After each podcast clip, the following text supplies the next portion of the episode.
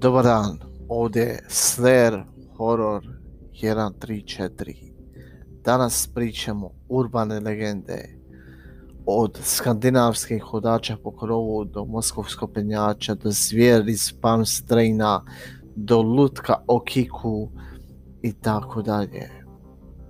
To su sve horror priče i urbane legende koje će vas slediti krv u žilama i zato pripremite se na najstrašnije priče koje ćete ikada čuti. Za početak počinjemo sa pričom skandinavskih hodači po krovu. Skandinavski Tang Wandern hodači po krovu su relativno nova urbana legenda. Radije ostaju iznad zemlje iz nepoznatih razloga, a mogu da prave fantastične skokove sa krova na skrov zgrade. Opisivani su kao zgodni ljudi sa rukama na kojima su kanđe i svjetlucavim narančastim noćima. Obučeni su crno ili čak imaju crnu vinilnu kožu. Najdetaljnija priča o hudačima Bokorovu kaže da jedan čovjek kasno noću pogledao kroz prozor stana i vidio kako neko kako hoda po, ne, po jednoj zgradi. Spodoba sa narančastim svjetlećim očima je zatim skočila na njegov prozor i razbila ga, a ovaj pobjegao glavom bez obzira. To je bila jedna od horror priča koja će vas stvarno slediti kad užinama. No, također imamo jednu još strašniju priču čovjek sa torbom. Jedna je prilično bolesna priča sa torbom potiče Španije El Sacoman. Tamo je 1910. otet jedan sedmogodišnjak kako bi se poslužio za liječenje tuberkuloze jednog bolesnika Franciska Ortege.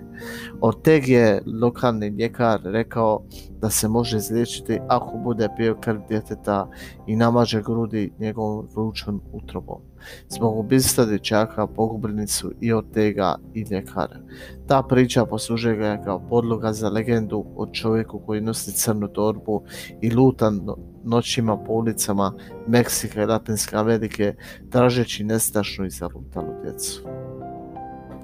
Naravno, ovo je bila jedna od na, najstrašnijih do sada priče ljudi i pripremite se za još strašnije priče.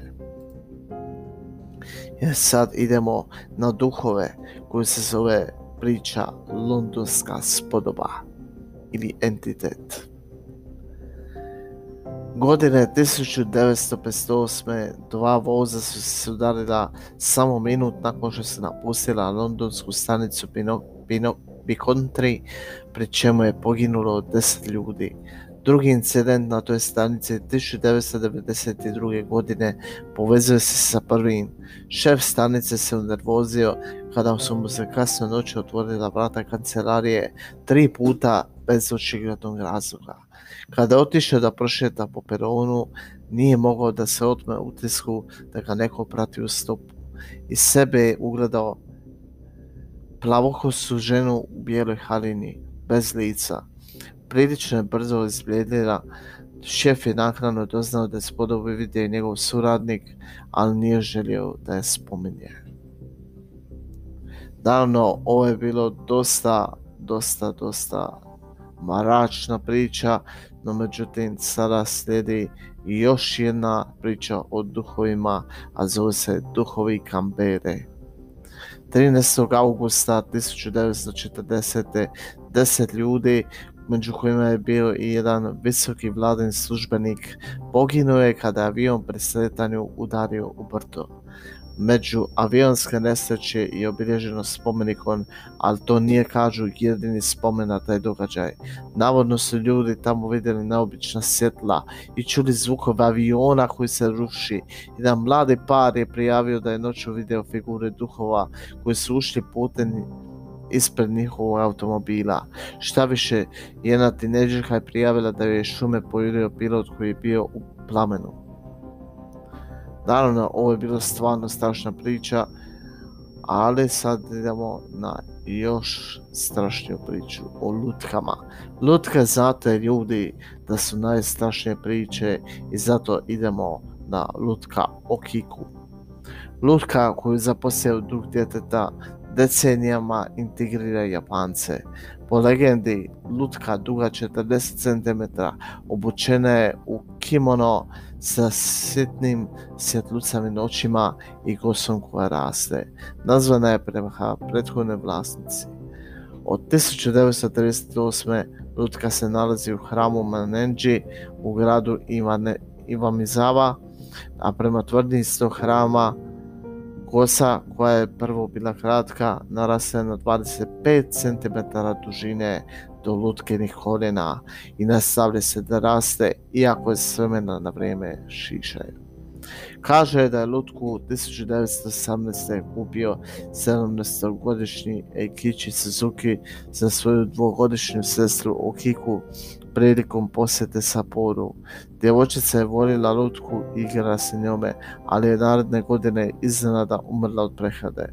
Porodica je lutku položila na kućni oltar i molila je se svaki dan da bi zapazila da je poslije nekog vremena kosa lutke počela da raste. To je za njih bio znak da se neospokojeni duh nastanio u lutki Porodica Suzuki se 1838. preselila na Sahalin i predala lutku hramu Manenči.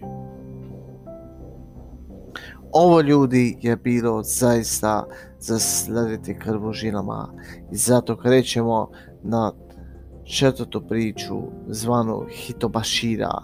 Znate da Japanci sami imaju najstrašnije horror priče, horror filmove, horror serije, pogotovo The Ring krug koji je napravljena američka verzija po japanskoj verziji. I sad idemo na Hitobashiru. Priču poznat kao ljudski stup radi se u obliku prinošenja ljudske žrtve koji se ranije prakticirao u Japanu. Ljudska žrtva je zakopana živa ispod ili unutar velikih građevina poput brana, mostova, zamkova, kako ju ne bi srušile prirodne nepogode ili neprijatelji. Vjerovalo se da duhovi zakopani postaju zaštitnici građevine koji tiraju sve duhove. Poznati slučaj Hitobashire odnosi se na zamah Matsue u prefekturi Shimane. Građen je tokom 17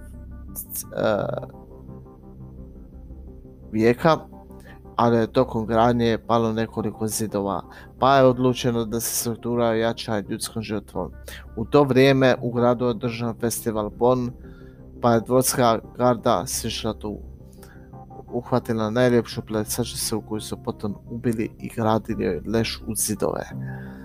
Gradnja je nastavljena bez problema, ali se otkada je zamak izgrađen svaki put kada bi mlada djevojka zaigrala na ulicama Makruva, dešavalo se da se zamak zaljulja. Zbog toga je zabranjen ples na ulicama grada. A sad idemo na još strašniju priču ljudi koja će vas slediti toliko krv u žilama da nećete više preživjeti. Zove se Gozu Karavlja glava. Kad ljudi eksperimentiraju sa životinjama sa vodu magijom, to ljudi nema premca, to je prestrašno i ne mogu vjerovati da su napravili ovu priču. Ovo će biti ekstra priča. Znači, ovako, japanska urbana legenda u priči nazvane Kravlja glava. Ta priča je navodno toliko uhreda da svako ko ispriča čita o njoj ili je čuje na kraju umire. Oni koji se susretnu s pričom tresu se od straha danima, sve dok ne umre od straha. Prema legendi, nastavnik je poveo učenike na ekskurziju i tokom vožnje autobusu nadješio im da ispriča priču o kravlji glavi. Učenici uskoro počinju zapomažu da, da stane, ali on ne može. Policija pronalazi autobus u Jaruzi sa pjenom koja učenicima u stanju transa izlazi iz usta. Uspiju da ih osvijeste, ali se ovi potom ne sjećaju ničega, uključujući i priču. Također još jedna japanska priča koja možda bude još strašnije ljudi se zove Kushika, Kushisake Ona. Prema legendi Kushisake Ona ili žena sa prerezanim ustima je visoka žena koja noći hoda sama noseći kirušku masku što je običajno za Japance da nose kako bi se zaštitili od prehlada i bolesti, ali ona pod maskom nešto krije. ova žena će vas zaustaviti, pre svega djecu koja su većinu žrtve i pitati jesam li lijepa? Ako odgovorite ne, izvući će makazice i osjeći će vam glavu. A ako kažete da, uklonit će masku i pokazati usta razrezana od usta do usta i ponovno pitati a sada. Ako odgovorite ne, isjeće vas na pola. Ako kažete da, rasjeće vam usta kao kod nje.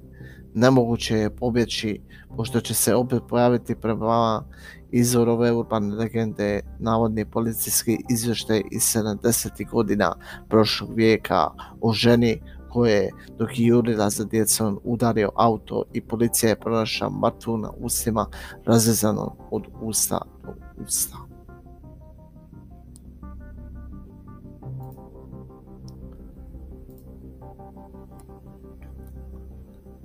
Sad idemo na mali crveni čovjek Francuske.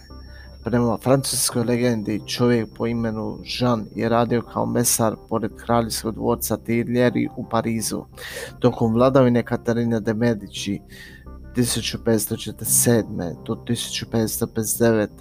Jean je previše znao o dvorskim tajnama pa je pogubljen kada je prijetio da će ih otkriti javno. Na egzekuciji se zakleo da će ih ustati iz mrtvih. Njegov duh, grbavac prekrinjen krvlju, progonio je Katarinu do kraja života, a potom je nastavio da pohodi ljeri, obično se pojavljujući u predavače neke velike katastrofe. A, navodno se i na prvom susret sa mali crvenim čovjekom dva navrata čak ga je molio da odustane od svojih pohoda. I tako, ovo su bile priče koje su stvarno jako strašne i sigurno su vam odrezale krv na žilama. No međutim, pripremite se jer ovo je tek prva epizoda koja stiže u drugim epizodama od najstrašnijih priča godine u Hrvatskoj. Doviđenja.